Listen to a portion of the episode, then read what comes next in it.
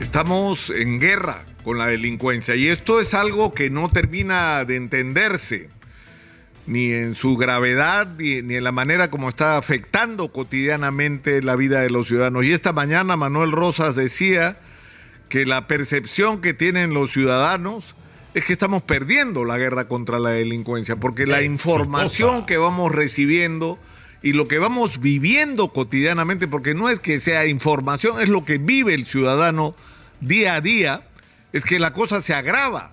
Es decir, ya no solamente enfrentamos a los delincuentes que vienen en moto con una pistola en la mano para arrancarte el celular, la cartera, la mochila y a veces hasta las zapatillas y que son capaces hasta de meterte un balazo. Y, la sensación de agobio que tienen los ciudadanos de que hay zonas de la ciudad por las que no puedes pasar o que hay horas del día en que las calles son prácticamente territorio liberado por los delincuentes y por organizaciones criminales que además disputan entre ellas los espacios, sino que esto se pone cada vez peor.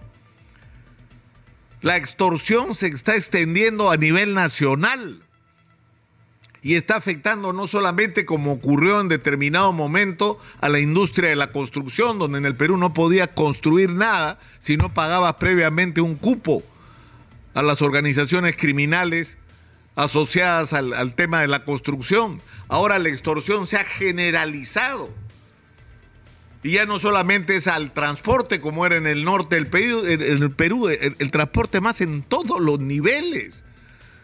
Pequeños comercios, ferreterías, boticas, eh, gente que vende sanguchitos, todo el mundo tiene que pagar cupos. Y tenemos el regreso del secuestro, que es algo que había desaparecido en el Perú, que había sido barrido por la eficiente labor de nuestros detectives. Está de vuelta el secuestro. Y el problema es que mientras la delincuencia avanza, se sofistica, porque además nos hemos convertido y competimos cada semana en quién es el primer exportador de clorhidrato de cocaína y estamos inundados de organizaciones criminales internacionales en el Perú que además desencadenan una serie de otras actividades criminales y tenemos trata de personas y tenemos eh, infinidad de delitos asociados al narcotráfico como ocurre en todas partes del mundo. Y, el problema es que en el, en el otro lado, donde uno debería esperar una respuesta consistente, a la altura de las circunstancias, consciente de la gravedad de la situación, lo que tenemos son manotazos. Eh, que voy a meter, dice el alcalde de Lima, 10 mil motos, que voy a eh, prohibir a la gente que limpia parabrisas, o, que voy a armar a los serenos. No, ahora voy a crear una policía municipal. Y, en el gobierno central, eh, la pregunta es, ¿cuál es la respuesta? ¿Cuál es la respuesta? ¿Cuál es la estrategia con la que se está guiando la guerra contra la corrupción? La presidenta no debía dormir, debería levantarse todos los días muy temprano y reunir a las 7 de la mañana o 6 a todos aquellos que tengan capacidad de decisión sobre el tema de la seguridad para ver cuánto hemos avanzado ese día en la guerra, porque estamos en guerra. Pero si no hay esa percepción de quienes dirigen y conducen los destinos del país, no pueden actuar en consecuencia. Y el problema es que tienen las cabezas ocupadas en otras cosas. A la señora Dina Boluarte le preocupa ahora la barbaridad que dijo el domingo tratando de sacudirse de toda responsabilidad con respecto a los hechos de diciembre y enero donde si murió gente para empezar en Ayacucho fue porque ella decidió que las Fuerzas Armadas entraran a una competencia que no era la suya, que es enfrentar una protesta social. Y como lo advertimos acá, iba a haber muertos. Entonces, ¿de quién es la decisión? ¿Del militar que disparó?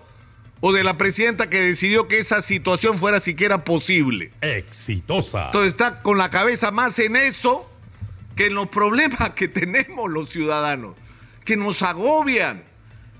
Y lo peor es que están ocurriendo cosas muy graves en medio de todo esto, porque hay muchas necesidades que tienen que resolverse. Necesitamos que la policía esté en el centro, una policía potenciada, equipada, comunicada, una policía con la moral en alto y que no esté pasando lo que tiene que pasar en el sistema de salud policial, que es una desgracia lo que ha ocurrido ahí todos estos años de corrupción y de mal manejo de los recursos de la policía que tienen que prácticamente mendigar por su salud y donde no tienen los recursos ni las condiciones mínimas para realizar su trabajo.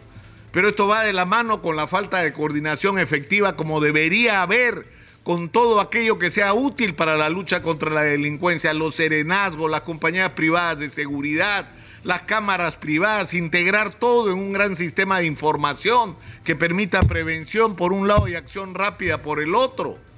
Es decir, cuando deberíamos estar ocupados en eso, ocurren escándalos como el que está ocurriendo hoy del que nadie habla. No entiendo por qué nadie habla de esto. Se han comprado 1.050 patrulleros y camionetas para Lima, con la opinión de la Contraloría y del órgano supervisor de contrataciones del Estado en contra, porque esa licitación estaba mal hecha, porque los postores no calificaban, porque cambiaron las reglas de juego, porque quienes convocaban no eran los que estaban con la atribución suficiente para hacerlo, porque lo que pedían al final eh, fue un cambio de lo que originalmente había solicitado quien supuestamente requería el servicio. Es decir, era un cúmulo de defectos que iban a llevar a una situación que es en la que estamos hoy, que se ha adquirido 1.050 vehículos que son parte de una investigación ya abierta en el Ministerio Público, porque supuestamente detrás de eso podría haber un acto de corrupción o de perjuicio para el Estado. Y para empezar, que sea, porque se ha pagado 37 millones de soles más de lo que supuestamente se iba a pagar en un primer momento. Es decir, esa es la respuesta que, tenemos a esta urgencia de los ciudadanos. O sea, yo, yo creo que tenemos un problema muy, muy grave muy, muy grave, que es un problema de, conducción en el país. Acaban de, publicarse en el peruano el día de hoy eh, cambios en la estructura de la policía, cambios de ubicación de los mandos de importantísimos, eh, importantísimas unidades de la Policía Nacional.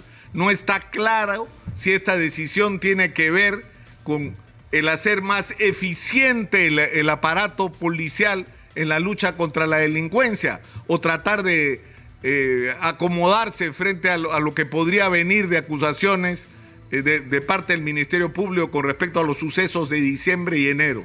Pero lo que es cierto es que estamos en guerra y no tenemos una conducción para esta guerra, no tenemos una estrategia para esta guerra. Las decisiones que se toman no son una sucesión de, de actos que van en una sola dirección, que es ganarle la mano a los delincuentes y cambiar, como se ha dicho durante mucho tiempo, los miedos, que el miedo lo tengan ellos y no los ciudadanos, que sepan que los estamos vigilando, que sepan que toda la, fuerza y el músculo de la sociedad está en tensión, que si aparece un sospechoso va a ser inmediatamente señalado, que si se comete un delito inmediatamente será atrapado y que además si es atrapado el sistema de justicia va a funcionar porque no va a operar la, la puerta giratoria donde entras por un lado y sales por el otro y te detienen hoy por asaltar a balazos y resulta que ocho meses después estás implicado en un asesinato, como ocurre constantemente porque no está funcionando tampoco el sistema de justicia. Esa es la situación en la que estamos y deberíamos comenzar por reconocer qué es lo que tenemos al frente para a partir de ello tomar las decisiones que corresponda. Pero el primer problema, y con esto termino, es necesitamos liderazgo. Necesitamos que en la presidencia de la República esté alguien a la altura de las circunstancias. Y claramente, la señora Boluarte no es la persona que debería estar en ese lugar. Soy Nicolás Lúcar, esto es Hablemos Claro.